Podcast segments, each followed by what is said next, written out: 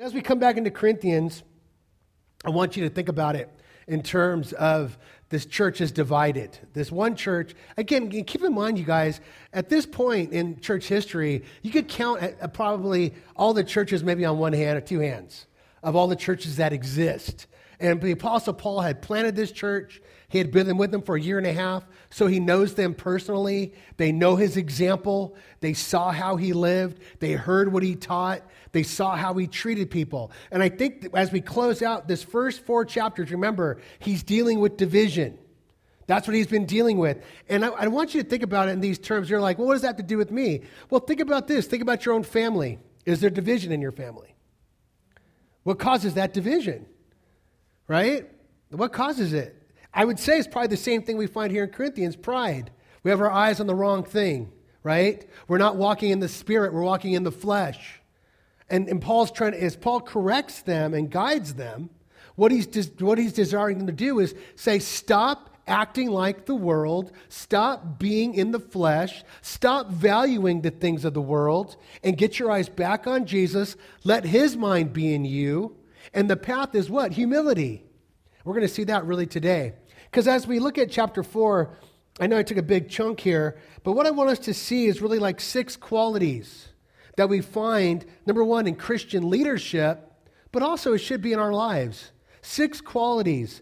And I entitled this message, Serving the Kingdom and the Qualities of a Leader. And I want you guys to understand this. If you have children, if you have nieces and nephews, if you have grandchildren, if you have someone you're mentoring, you're a leader. Oh, I don't pass the buck. Well, I'm not a leader. You know, I'm just, you're what? Just a mother? You're not influencing anybody? Oh, I'm just a, a, grandparent. Really? You're just a grandparent? No, we influence those that are around us and they imitate us. They imitate us whether we like it or not. I don't know if you ever noticed this in Calvary Chapels, especially that first generation of pastors. When they taught, who were they, who would they imitate? Who were they acting like? There's hand motions, how they pronounce their words, how they, I mean, there's sometimes I'd be on K Wave and I'm like, is this Chuck or somebody else? Right? Why? Because they're imitating Chuck. They, he was their example. Well, we are the example to so many around us, so I don't want you to pass the buck. I don't want you to think, well, that's just for the pastor, that's just for the leaders of the church. No, it's for each one of us because people are watching. They're watching. So as we look at this, I want you to keep this in mind too. As Paul deals with these divisions, he wants them to understand, again, the wisdom of God as revealed in Christ. That's what we looked at first. He wants them to understand, too, to grow up in their faith, and that means we walk in the Spirit. To grow up in our faith is not to gain knowledge, to not dump down knowledge, but to grow in our faith is to mature to becoming more and more like Christ in our mindset, in our direction, right? And in our values. I would probably put values as number one. Like, what do we truly value? And if we value Christ, then we will go after Christ. And the last week, what we saw, we are temples of the Holy Spirit. That God's Spirit dwells within us.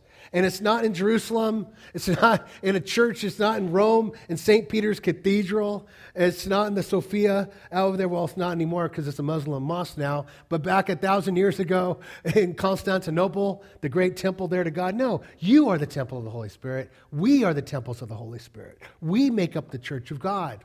And so, as he closes out now, again, we're looking at the qualities. He, Paul puts down a roadmap for us of the qualities we should seek to imitate. We should seek to imitate. You know, like I've said to you guys before, I'm always with my sisters, and they're always, oh, you're so much like dad. Oh, the way you act is so much like dad. Oh, the way you hold your hands is so much like dad. They always say that to me. I'm like, well, yes, he is my father. And I, I don't know about you guys, as a young guy, I, I worshiped my father. I, I loved him. I mean, I wanted to be just like him in so many ways. But now, as a Christian, no matter how old we are or how young we are in the Lord, we should seek to imitate Christ. And I would encourage you this way. As you work your way through the Bible, which you will do, I hope, start in Genesis, at the beginning of the year, you work your way through, I would say this to you. Here'd be my challenge. Every day, you at least read one chapter of the gospel. As you work your way through the Bible, always stay in the gospel because I always want you to keep your eyes on Jesus. Keep, keep him coming back to mind. Keep him, again, as you read the scripture and then you read the Old Testament, find Jesus in the Old Testament, but we keep our eyes on him. And I would encourage you to do that. That's, that was a lot of practices of the early church fathers. They always, they always were in the Gospels. So as Paul, again, deals with these problems, he speaks to the Christian believers about, their own, about his own sense of ministry before the Lord. And I want you to see that. Paul always sees himself not before the church, but before the Lord. That's the one he wants to please. That's the one that he wants to say. He, wants to hear, well done, good and faithful servant. And, and he does this in short because as you look at this chapter, as we read between the lines, again, he's given us these qualities about himself and about his co-workers apollos and peter and james all of them there's certain qualities they all had and he wants them to imitate us and keep this in mind the world doesn't like these qualities the world does not value these qualities. They don't admire these qualities. They seem like weakness to them. They seem like foolishness to them. They seem like, why would you want to be that? Why would you want to do that? So understand it, because I believe this, you guys. No matter what, no matter what we look at on TV or what periodicals we read or what sport teams we like, we're being influenced, aren't we? Whether we want to admit it or not. And if we're watching a talk show, if we're watching, you know, um, certain news stations and editorials and all this stuff, we're being influenced to value in a certain way and to think in a certain way. And we got to let them influence us more than Christ. We compare what we listen to to Christ and to the Gospels. So please don't forget that. But let's go ahead and start in verses 1 and 2. It says, This is how one should regard us. Who? Him and Apollos. That's what he's talking about. As servants of Christ and stewards of the mystery. And so, first and foremost, he begins by saying this that he is a servant. And when he uses this word, I want you to see it.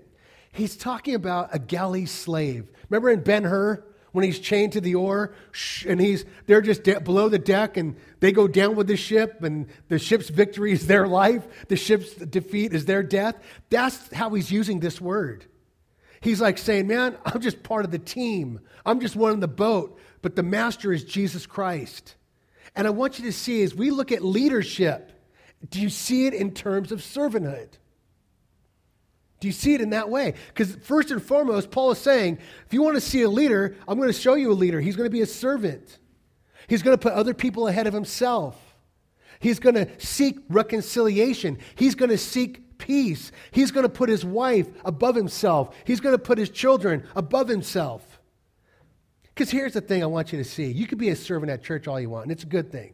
You could help us pick up, you can help us set up chairs. Those are all good things. But know what's more invaluable? That you're a servant with your family. That you're a servant with those you're around all the time. It's good you, it's good you serve here at the church, but make sure it's just what you're doing at home, how you treat people at home, how you treat people in the workplace, right? being a servant. So, this is number one serving the king and his message. That's what Paul says.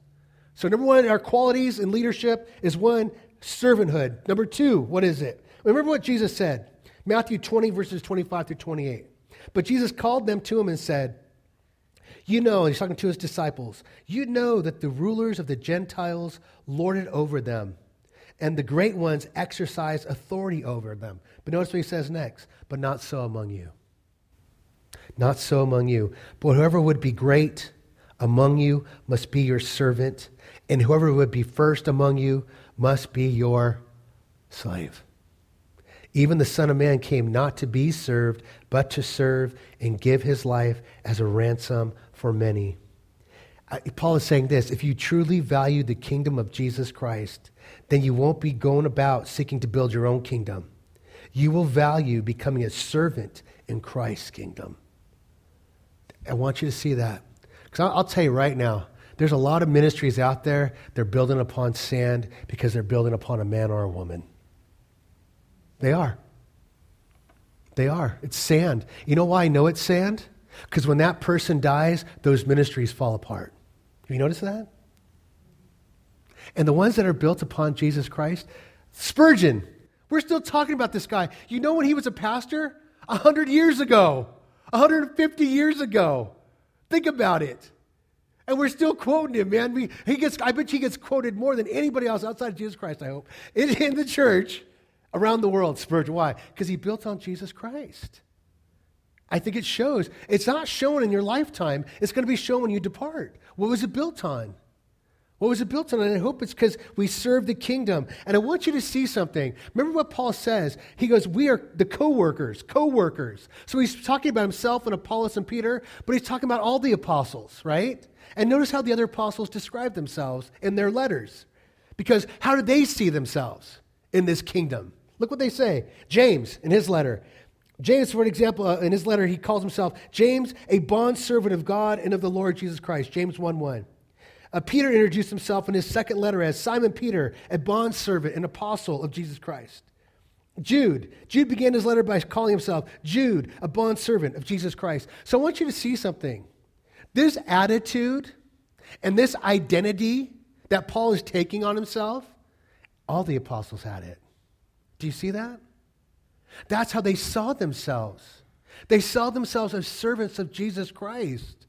And again, Paul could say, I established all these churches, I baptized all these people, I led so many to the Lord, but he doesn't. He's like, I'm just serving Jesus, man. And that's all I'm doing, and that's what he's totally about. But it wasn't just Paul. It was Peter, it was John, it was you know, Luke. That's how they saw themselves. And uh, guys, I want us to see ourselves this way because if we do, we're seeing ourselves the way Christ wants us to. And I want you to think about in these terms who has impacted you in your life? For me, it was Mr. Betancourt, my little league coach. He coached me from like seven to eight, and then from 10 to 12 years old. He was my coach. The guy was a servant, man. He never yelled at us. He was never like making us become great baseball players. He wanted us to be the best player we can be. And he was the most encouraging guy. He, I remember, because I, I, was really small as a kid, he would get on his knee and he would look at me, Armando, I know you're down, but come on. Come on, you're going to get up there now. I know you struck out 12 times in a row, but you know what? That next one, it's all yours. And I'll be like, yeah, yeah, it's all mine. Right? I remember it was so weird. I was thinking about him one day, and I bumped into his son, Michael. Hadn't seen Michael in probably 20 some years. I said, How's your dad? He goes, Oh, I'm sorry, man. He passed away. I said, I was just thinking about him the other day. He was the best coach I ever had. And he started crying. He goes, Man, thank you for remembering my dad that way. How do I remember him as a servant? He didn't care about winning, but we did a lot of that with him. He cared about us. He cared about us. And I want you, and that's what, do you see how Paul says that to every church he writes to? I weep for you. I pray for you. I fight for you. I'm suffering for you guys because I love you, man. Let's go. Come on. Follow me. And that's what he's saying here. So the first quality is servanthood. The second one is this a faithful steward. Faithful steward. He knows what was entrusted to him and he disperses it as a faithful steward. He takes of what is God's, he knows it's not his. If you have a gift that God's given you and you take glory for it, really? Really? Oh, yeah. I'm so wise. Oh, I know the Bible. Really? Like you're going to. Paul says, I'm just a steward of what God has given me. It's like, you know, you see those spoiled rich kids and they act like the money's theirs. But if dad took away the credit card, what would they be? Just like every other high school kid, right? And then you have some kids that are wise and they're humble with it and they bless others with it. Because they know it's not my, my, this is my dad's wealth. He's the one who blessed me with it. And Paul understands that. Paul knows what's required of a good servant, servant, steward, and what is required to be faithful. To be faithful to what God has given you. We've gone through that before. Again, a servant at this time period, a servant is one whom the master has entrusted the oversight of his house. And so Paul is being faithful with what God has given him. And he's given him the mysteries, mysteries of what? The gospel. That the Gentiles would be saved that God saved the world through Jesus Christ. These are the mysteries that God has given to Paul, and Paul has been faithful to what? To disperse, to give. Apollos has been faithful to use his gift. He said Paul and his co-workers are stewards of God's mystery. As God's instruments, they proclaim the gospel. They strengthen believers in their faith, and through the working of the Holy Spirit, they build the church. So many of us, because of our insecurity, we want to build our own following right?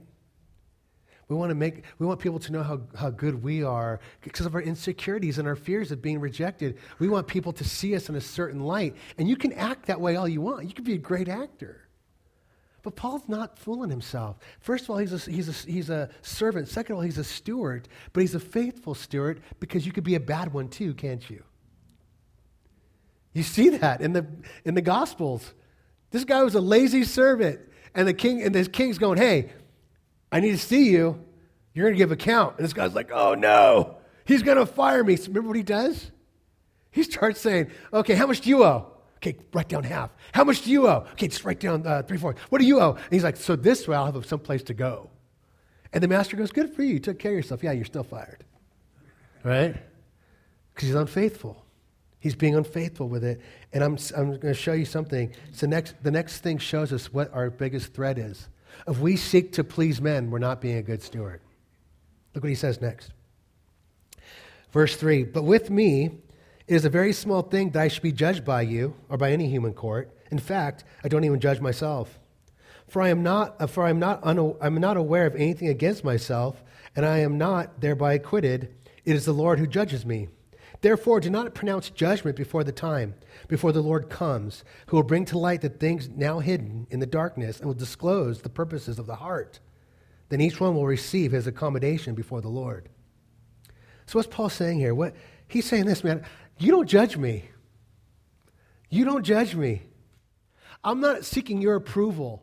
I'm not trying to make you guys like me. I'm not trying to be something that you want me to be because someday I have to stand before God. That's what he's saying.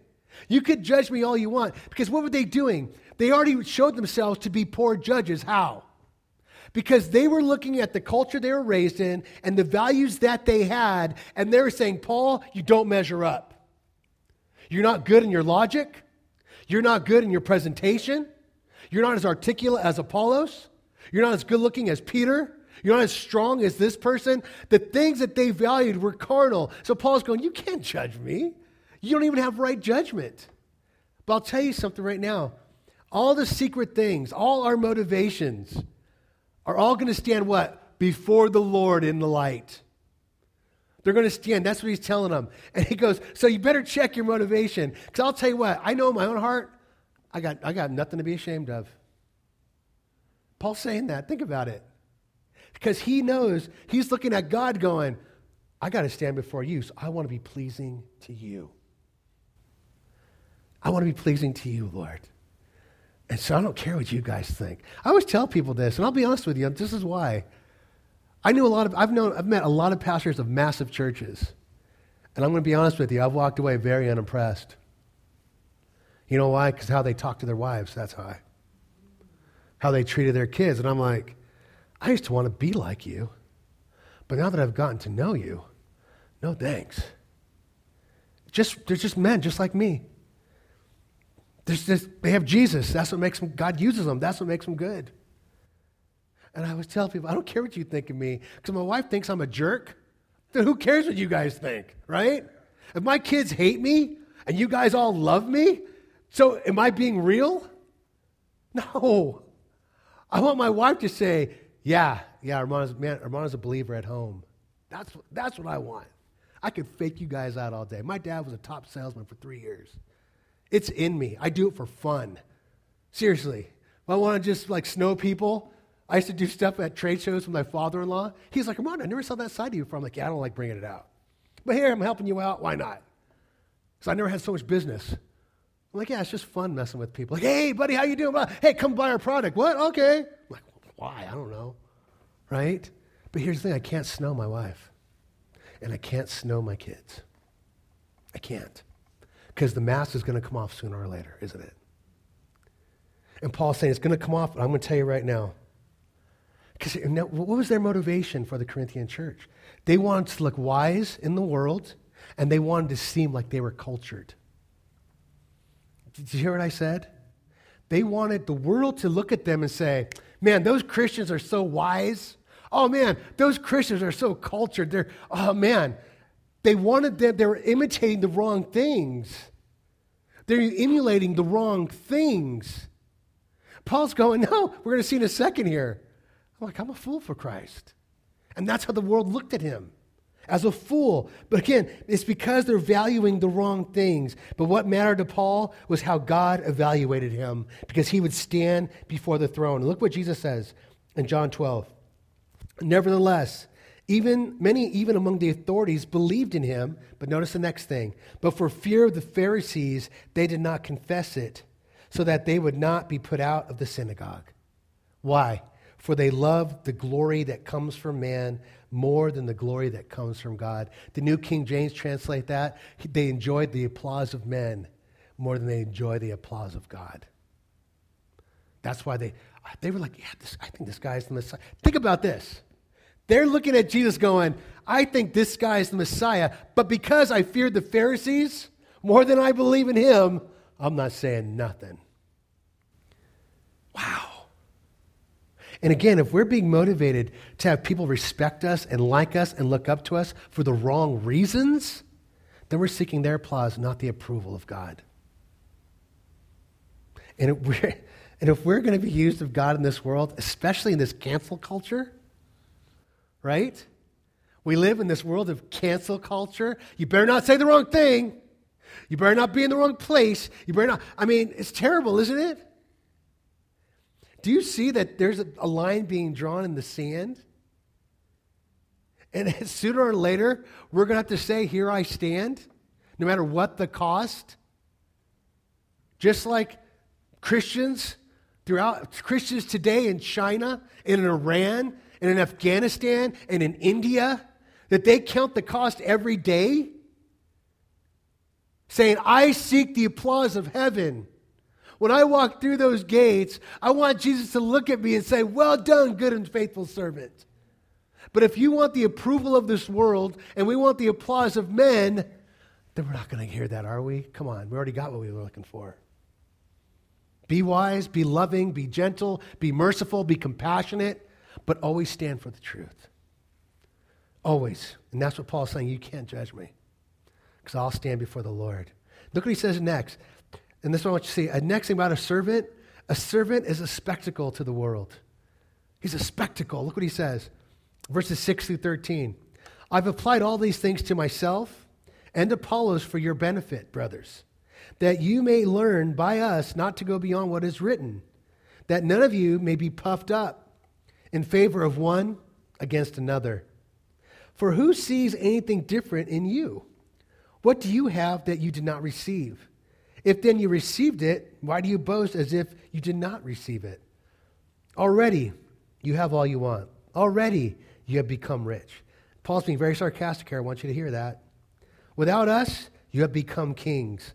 And what, uh, what would that uh, you did uh, reign, or wish that you did reign, so that we might share the rule with you? For I think that God has exhibited us apostles as last of all, like men sentenced to death, because we have become a spectacle to the world, to angels, and to men. We are fools for Christ's sake, but you are wise in Christ. We are weak, but you are strong. You are held in honor, but we in disrepute. To present to that present hour, we hunger and thirst, we are poorly dressed, and buffeted and homeless. And we labor, working with our own hands. When reviled, we bless. When persecuted, we endure. When slandered, we entreat. We have become and are still like the scum of the world, the refuse of all things. What's he saying to them? You've kept your position. You've suffered nothing because you're still living in the world, because you're still carnal. But I want you to see something. He's like, Apollos and myself, what are we? We're a spectacle. I really want you guys to understand this. I, mean, in our culture, because we come from a Judeo Christian background, and whether, whether, even though it's being eroded in our country for probably the last 30, 40 years, I want you to see something. When, we, when the church is in a hostile environment, a truly hostile environment, okay? Where the church is outlawed. That's what I'm talking about. A hostile environment.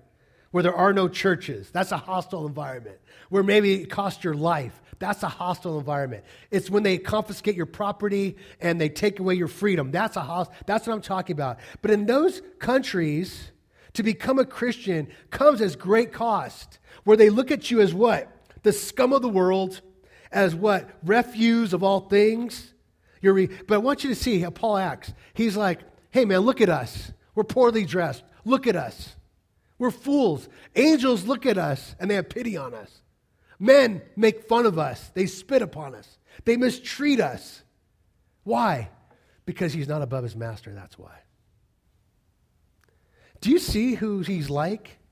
I want you to understand this. When you look at what Paul's talking about here, aren't these the things that Jesus taught in the Gospels? A servant is not greater than his master. If they mistreated me, they're going to mistreat you. And Paul's telling the Corinthian church, you've never been mistreated because you still live in the world. You still don't have all that you should have because you still value the things of the world. Look at us. This is how you should be living. This is what it is to count the cost. And remember, we learned in Hebrews last year. Many of the Christians at the time of the Hebrews, they what? Were in jail and their property had been confiscated. Do you remember that? They counted the cost. So it wasn't just the apostles, it was believers as a whole, as a community, were persecuted. And Paul says to this present hour, we hunger and thirst, we are poorly dressed, we are buffeted, we are homeless. Do you guys remember in the book of Acts? Was the church part of the culture?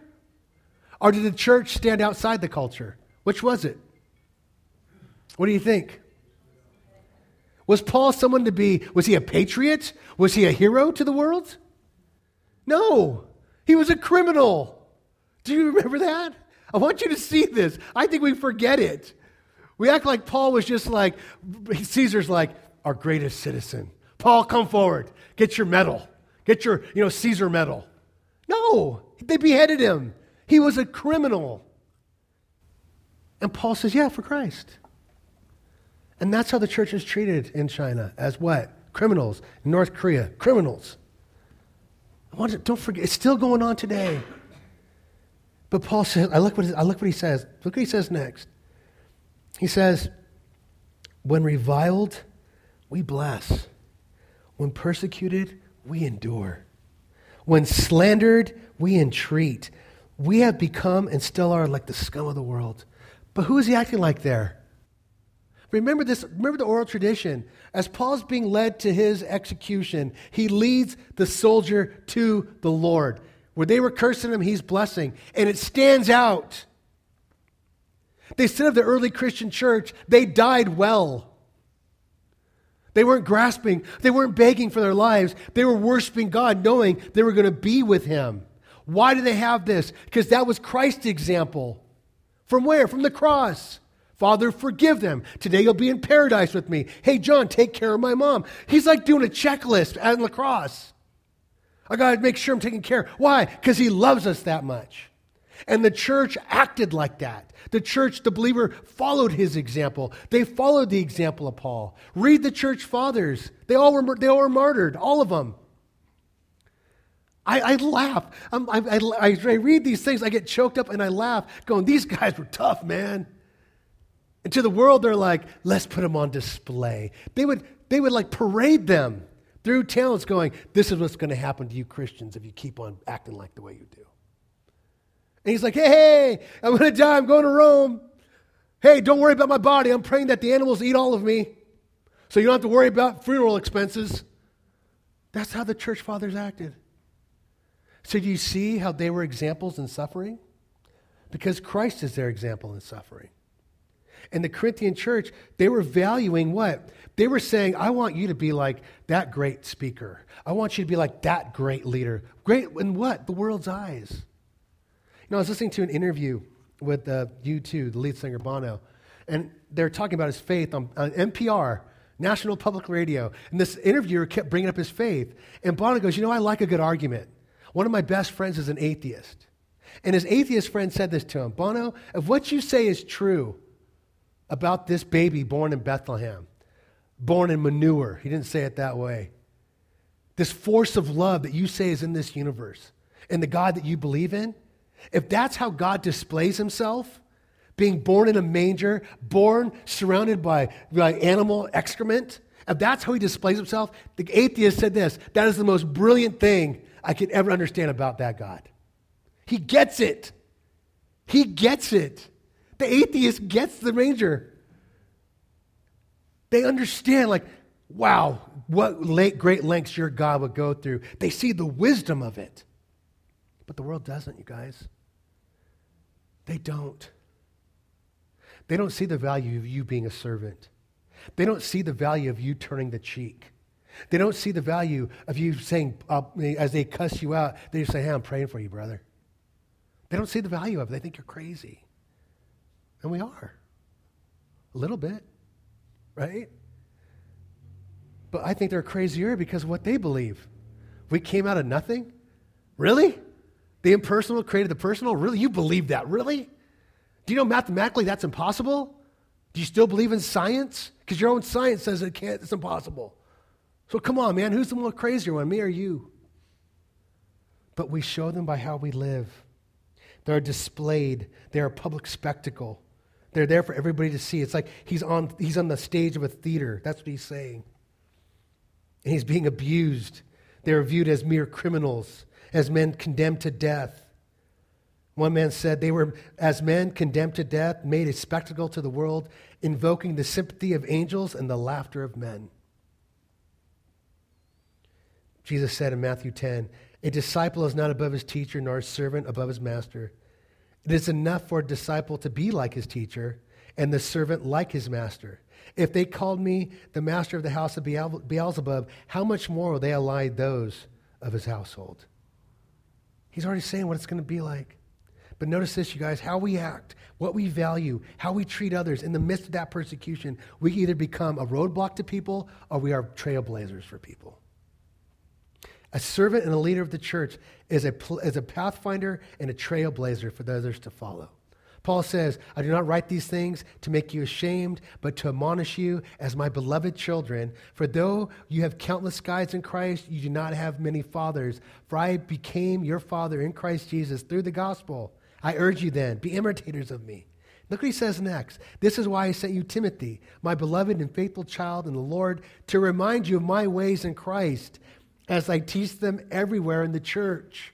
So, Paul, we all know this. Timothy is Paul's beloved son of the Lord. Timothy was with Paul for many years, watching his routine, watching his habits, watching what he did. And he's going, okay, I'm sending Timothy to you to remind you of my ways. Paul had no shame. Like, yeah, tell him how I lived. Tell him how I prayed. Tell him how I spent my time. Go ahead. Be honest with yourself. Would you want someone did you have someone like that in your life that you can say, yeah, he'll show you my ways in the Lord? Be honest.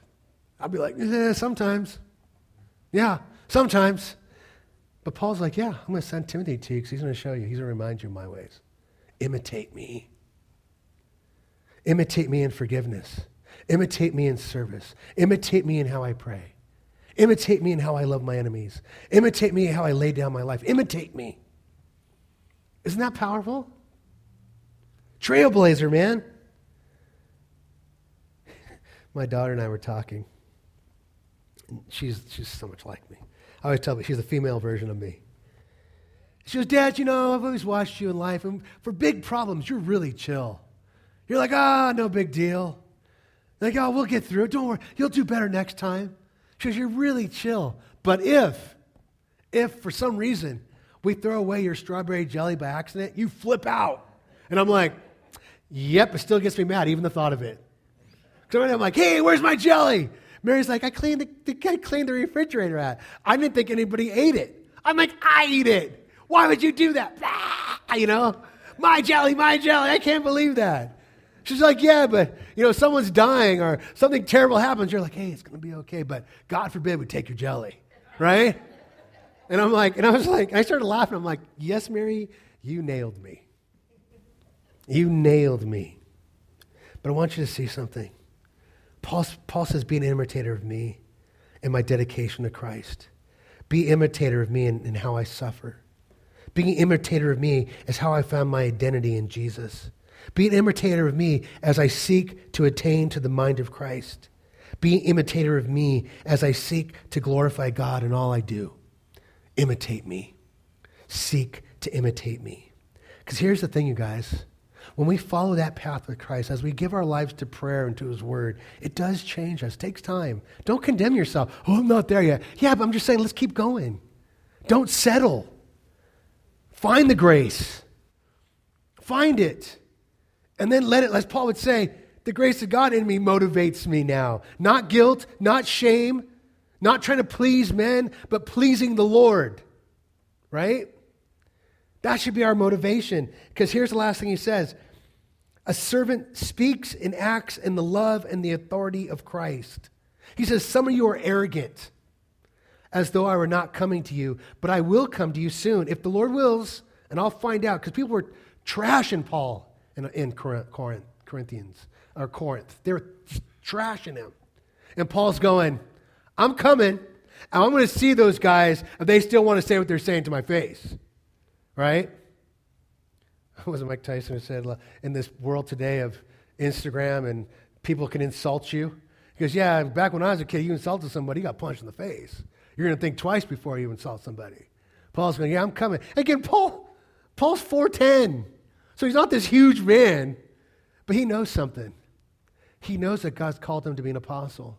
He knows that he's a steward of the mysteries, and he knows that God's Spirit is in him. He knows this.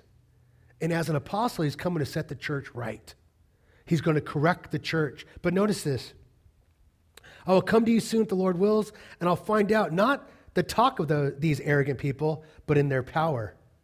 For the kingdom of God does not consist in talk, but in power. What do you wish? Shall I come to you with a rod or with love in the spirit of gentleness? Paul had learned the great lesson that the Lord Jesus had taught that Paul could accomplish nothing in his own power but only through a moment by moment, step by step reliance upon the power of Christ in himself. Jesus said, Abide in me and I in you, as a branch cannot bear fruit of itself unless it abides in the vine. Neither can you unless you abide in me. See, Paul's abiding in Christ. So as he comes into a situation, he knows power, authority. Other times, he would say this to the Thessalonian church I treated you as a mother treats an infant. That's what he say to the church. I loved you like a mother loves a child. But now to the Corinthian church, which is a rebellious church, you know, I mean, come on, remember, remember when you were a kid and your mom would say, okay, I'm telling your father. That was like the death penalty. There's no more grace. There's no more timeout. There's no more, you know, like, hey, stop doing that. Now it's, I'm going to let dad deal with you. Not dad. Not dad. Anything but dad, right? And Paul's going, hey, do you want me to come to you with dad's paddle? Or do you want me to come to you with love? It's your choice. But stop being arrogant. Stop acting like you know everything. Stop acting like you have no need of teachers. Stop acting like you have all the answers. Stop it. Because I'm coming. I'm coming in God's power, not my own. But I want to come to you in love. I want to come to you in Christ, love. And, that's th- and so again, these are, the, these are the ways we are to imitate. Again, a guy who's a servant, who's a steward, who understands his call, who gets it, to be a fool for Christ. I remember there's a story, if you ever read Fox's Book of Martyrs, there's a story, uh, actually, it's in Jesus, it's in both, but it's also in Jesus Freaks, a DC Talk of Book of Martyrs. And it's in Korea, North Korea. They've come in, and this one teacher at a school had led so many students to Jesus Christ, and they knew this teacher had done this. So they get him, and they line up all the kids, and they're, they're on the stage, and they're soldiers, and they beat the crud out of this teacher, and they say, okay, we want you to get in front of all your students, and we want you to tell them what you said was a fairy tale and a myth and a lie, and that you no longer believe in Jesus Christ. And the teacher's like, I'll get up and speak in front of the students. And he's all beat up. So they drag him out there, and all the students are there on their knees. The soldiers right behind them. And they go, If you want to believe like this guy did, this is what's going to happen to you. He has something to say. So the teacher gets up, they give him the mic, and he goes, Everything I told you, everything I taught you about Jesus Christ, my example to you, it's all true. Jesus is the Son of God, and he did raise from the dead, and he's coming back to judge the world. Boom! They killed him, bam, right in front of the kids. And they said, Do you guys still want to believe what he believed? And the students stood up and said, Yeah. They didn't kill all of them, though. But that's the power he had. Foolish to the world, right? He gave up his life. Who would do that? Someone who knows that Jesus conquered death. Someone who knows and believes in the resurrection of the dead. So I, I would encourage you guys today again what is your value system? What's your matrix for leadership? Does it line up with the matrix of the kingdom of God? Bottom up, or like the world, top down? The kingdom of God is bottom up. The last shall be first, the first shall be last. The greatest of you is a servant of all. Do you think that? Let's pray. Get ready for communion. Father, as we come before you again, we come to partake at your table. We look at